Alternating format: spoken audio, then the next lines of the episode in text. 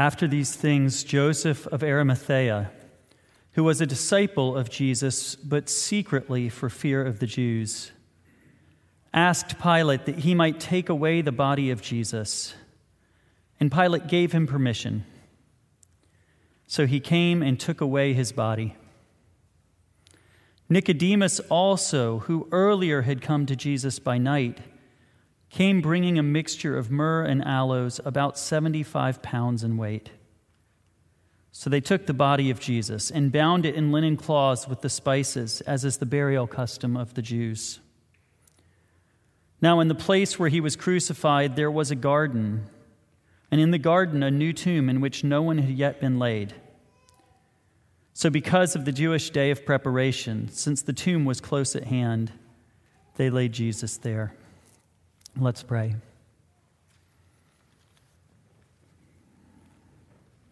God our Father, help us to understand what these words mean, not simply in our heads, but in our hearts, that we would be changed people by the gospel message. We ask that and we pray that in Jesus' name. Amen. Familiarity may not always breed contempt, but it pretty much always breeds desensitization. To, to begin telling you what I mean by that, maybe we could start with the slap heard around the internet. So, when Will Smith slapped Chris Rock, I don't know about you, but I heard about it, and in about two minutes, I was overthinking about it. Now, that is not because of the people involved. I actually think quite a lot of Will Smith. It's been obvious he always had a cultivated, carefully tended public image. But if you read underneath that, he has tended to try to be somewhat of an honest person. Um, Chris Rock, I actually think, is one of the best cultural commentators I've seen, a bit profane for my taste, but quite insightful. It's not the people, nor is it the seriousness. It's a big deal when one grown man attacks another grown man physically. Nor is it the provocation. It is a big deal when someone tells a joke about someone else's spouse. It's none of those things. I was over it because if I'd been watching, which I wasn't, but if I'd been watching, I would have been able to say, here's how this is going to go. Something genuinely surprising just happened. Twitter will blow up with everybody surprised.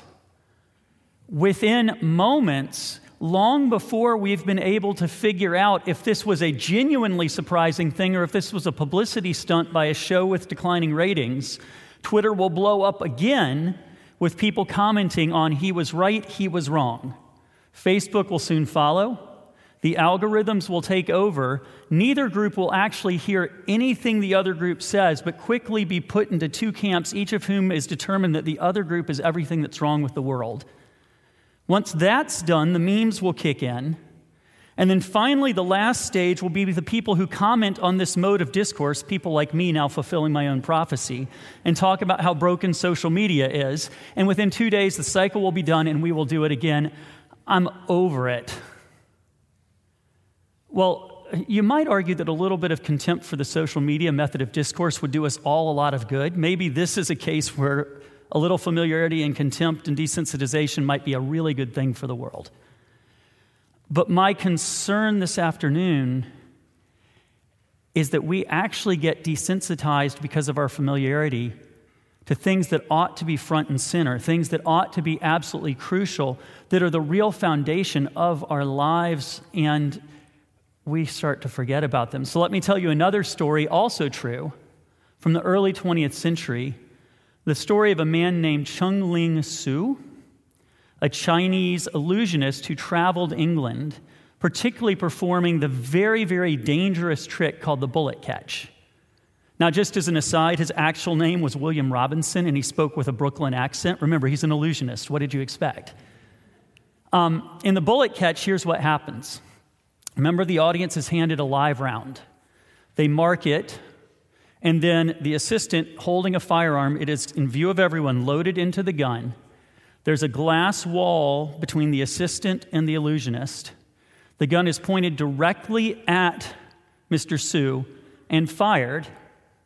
And then on the other side, after the glass shatters with the bullet, the illusionist catches it either on a plate, sometimes in his hand, most dangerously with his teeth. Well, Chung Ling Soo traveled England performing this stunt time after time, time after time. Um, and one day he walked up, did the stunt on the stage the way he had always done it because it always worked, but unknown to him, over the weeks and months and years, his props had started wearing out, particularly his firearms with a hidden secret compartment. And so this day, just like always, he walked up, the glass shattered, and he was pierced through the left lung by a bullet and died on the stage. You see, what had happened is in his familiarity, in his being used to this, he had, in a sense, forgotten that he was facing a live round in a real gun, altered for sure but a real gun pointed directly at him, and familiarity was fatal. And of course, spiritually, this is unquestionably true. We use again and again and again the language of sin and forgiveness so often that we can start to forget what it really means and how vital this really is what it must be for us to understand what John is teaching us in his gospel. And so, if we look at tonight's or this afternoon's passage, we're really going to look at both what was read before and after the last verse of the song, verses 28 to the end of the chapter. And we're going to look particularly at verse 35. And what John teaches us here is that sin is such a big deal that Jesus has to die for us that sin is such a big deal that Jesus has to die for us. And we'll ask just two simple questions. First, why does John say what he says? And second, why does Jesus do what he did? So, if you would, look at verse 35. John writes, The man who saw it has given testimony, and his testimony is true. He knows that he tells the truth, and he testifies so that you may also believe. Well, has it, has it ever occurred to you to wonder why does John say this verse here? I mean, I don't know about you, but if you look at this rough outline, John 19, chapter 19, is about the fact that Jesus got crucified. John chapter 20, the next chapter, is about the fact that he rose from the dead.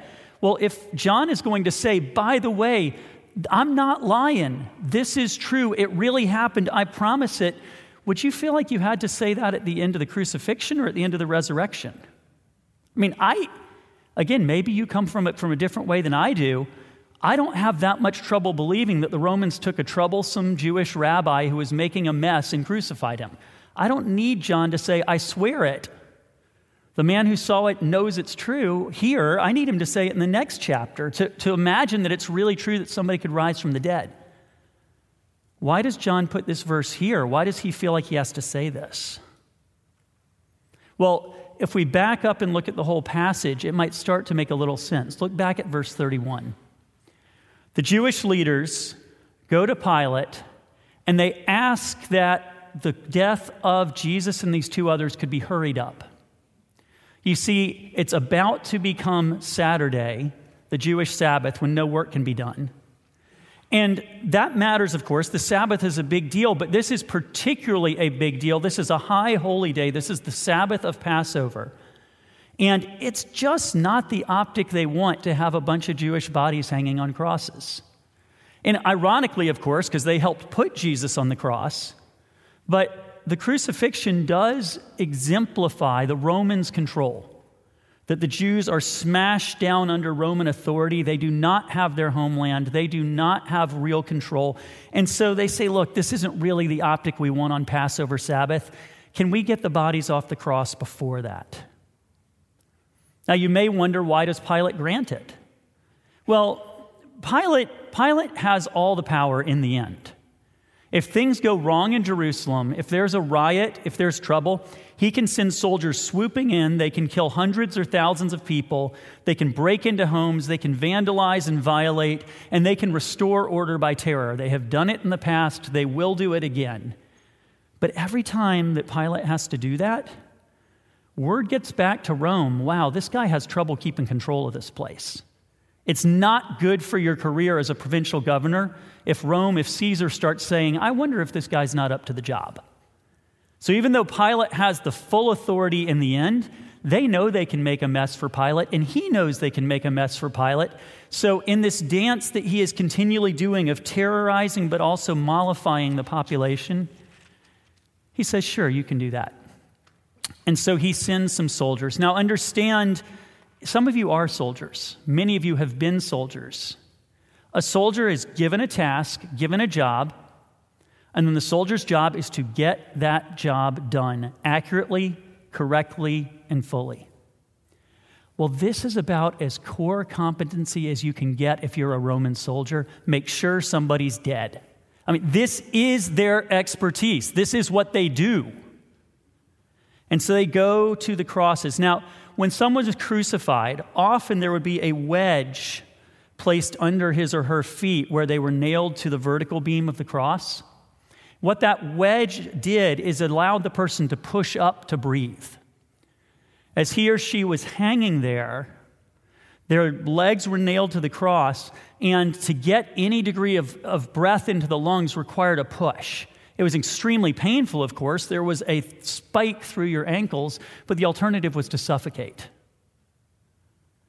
And so this would prolong the agony, it would prolong the death, it would enable the Romans to send a signal to the whole population of if you cross us, this is what's waiting for you a long, slow, agonizing death.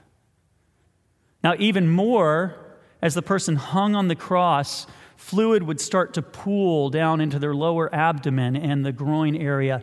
Things would swell, let me just put it that way. It was grotesque, it was painful, it was shameful, it was done naked. And in this situation, it could take days to die. Well, if you want to hasten the process, what you do is you go and you break the legs, because if the person can't push up, Within probably 10 minutes, 15 at the outside, their shoulders are too weak to carry the load. They will slowly suffocate and they will be quickly dead. And so the soldiers arrive, and for the other two who've been crucified with Jesus, that's exactly what they do. They break their legs, but they come to Jesus, and surprisingly, seemingly, he's already died. But remember, these guys are pros, this is their job. What, what if he just swooned? What if he fainted? What if he is passed out but would come back? So one soldier takes a spear, pushes it into Jesus' lower abdomen and side, and all that fluid that's been pooling comes rushing out. In other words, John is saying there is absolutely no doubt that Jesus really did die on that cross. Again, verse 35 I swear it, I testify to it, it's true. So, for the third time, why does he feel like he has to say this here? Well, if you think about John's book, it starts to make sense. Remember that our Gospels, Matthew, Mark, Luke, and John, though they record the beginning of the New Testament, are some of the later books written. They are written when the people who were eyewitnesses to Jesus' resurrection are starting themselves to die. For most of John's life in his ministry, it was possible to go to the people who would say, Yes, I touched him. I saw him. I hugged him. I cried with him. I ate with him. I touched his scars. I know Jesus is alive. John had spent his life ministering with people and in a context where you could go talk to them if you were willing to travel and find them. And so, to all those people, it's really not a question that Jesus is alive. But we've got to understand this. Ancient people were no more gullible than we are. It's very easy to get a chronological snobbery, to look back and say those ancient people must have been superstitious bumpkins who would believe anything. They were no more inclined to believe in the resurrection of a dead person than you or I would be today. So if they knew Jesus was alive, well, then if they don't want to believe in a resurrection, what's the only alternative to answer? He must not have really been dead. And so John goes out of his way to say, No, I promise you, he really did die. Even more, if you think about his book, one of the great things about the Gospel of John is that John is just completely transparent. He does not hide at all why he writes his book. It got mentioned by Terrence and Rob two weeks ago in the sermons. If you flip to the next chapter, you'll see it in verses 30 and 31. John says, Look, Jesus did many other things that I have not written down in this book, but I have written these down so that you may come to believe and know that he is the Messiah, the Christ, the Son of God. So, John is incredibly transparent. I wrote this book so you'll realize who Jesus is. Well, we're on chapter 19 of 20. In other words, we're a long way into John's project. And by now, hopefully, John would think as an author, we've gotten it. We realize he really is God incarnate. But if you realize that, won't you immediately say, well, then how in the world could people put Jesus to death? If he's really God, that doesn't make any sense. It didn't make sense then. It doesn't make sense now. Um, do you remember the first Wonder Woman movie? She has the sword, which she thinks is the weapon that can kill Mars, the god of war. And what happens? It disintegrates into dust. And he says, Only a God can kill another God. Well, that's, of course, not Christian theology, but it is an accurate understanding of what the ancient world would have felt. And it's certainly true that the people who are reading John's original gospel would have thought, well, if he really is God, there's no way he could actually have died because humans can't kill God. So, how is it that Jesus, who's really God, but really man, died? Well, even some of the greats of Christian theology would struggle with this after the resurrection. And against that all, John insists, verse 35, Jesus really was completely, totally, unquestionably dead. So, second question, it leads immediately to it. Why would Jesus do this? Why, why would Jesus hang on this cross? Why would he suffer like this? Why would he go through the agonizing thing that this is? Why would he feel even worse the wrath of God the Father upon him for this? He did it for us. He did it for you, and he did it for me. Because here's what it is we have a tendency, it's all humans' tendency, to minimize our own sin. It's just a common human reaction I'm okay, you're not. And it works out in different ways in different times, but it's almost universal that when we look at ourselves, we find ways to excuse the things we struggle with while we see what's so wrong with the things they struggle with. I mean, imagine it this way if you've never heard this illustration. Um, take from zero to 100 from the two ends of, this, of the platform here. At zero is absolutely no sin. Never one, never once, never will be. In other words, Jesus is over at zero. Now, on the other end, at 100, take the very worst sinner you can ever imagine. Now, some people go to history Stalin, Pol Pot. Some people go to Hitler. Some people have somebody in their life who has been such a monster that they can easily envision immediately that's 100. That's as bad as it could possibly be. If that's your spectrum from Jesus to the person who's practically the devil incarnate, where would you be standing on the stage? Where, where would you just start to imagine yourself? And of course, what happens is we say, well, yes, I totally get it. I'm not over there. I'm probably not even the middle. I'm probably over here somewhere. But as we look down there, but I'm also not as bad as that. And of course, we don't have to go to an historical sort of demon figure to get there. Every time you and I look at somebody else and what they've done and think, but I wouldn't do that. You realize we're validating it? They're just a little further over there than I am. We always have a tendency to look at sin and say, theirs is so bad. Mine's, well, God's going to cut me some slack here. And what we miss in that is we're looking at this from our view of sin, from this desensitized view that doesn't understand what we're dealing with, that's forgotten how bad it is. Because we're actually not saying that all sin is absolutely identical. Some sins do have much bigger consequences than others. It is certainly worse to murder somebody than to steal a pencil from the local store. And God's no idiot. He knows those differences too. But it's not like we're spread out from, you know, maybe 10. Mother Teresa's maybe over at 10 all the way to, you know, 98. Jesus is over at zero. And yeah, we're spread out, but we're spread out from 99 to 100, all bunched together on the far end. We tend to minimize what sin is because we can't see it with God's eyes. But the Apostle Paul, writing in the book of Romans, the sixth book of our New Testament, he says in the third chapter, he says, For all have sinned and fall short of the glory of God. Three chapters later, in chapter six, he says, For the wages of sin is death. You see, what it is, is in fact, we're on the stage, and sin is that loaded gun pointed at us, but there's no hidden chamber. There's a live round in the chamber, and we live with judgment pointed at us because we have sinned and we have fallen short of the glory of God. And there is no other way to look at it, John says, other than realize how important this is. It's easy to get desensitized to that. We've lived, life's been fine, it's gone well, I'm okay, not realizing what's pointed at us.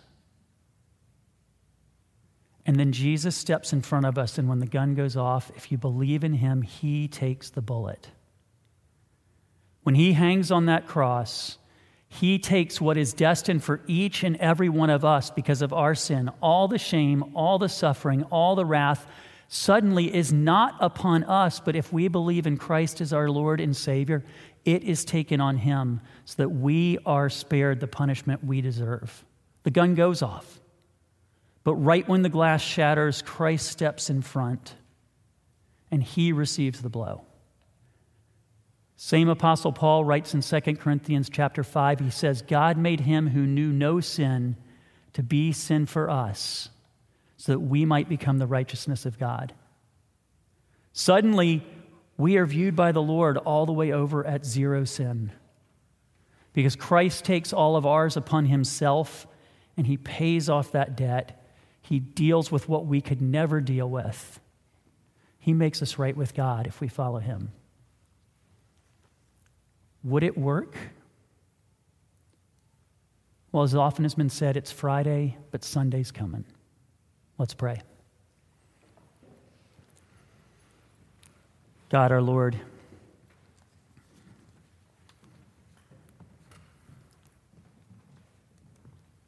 help us to feel the weight of sin, but not in despair, instead, in gratitude and joy and gratefulness, because we feel the weight of sin, but then we see what Jesus has done for us and we realize how much He loves us. Make both of them more real to us, even today, we pray. In Jesus' name, amen.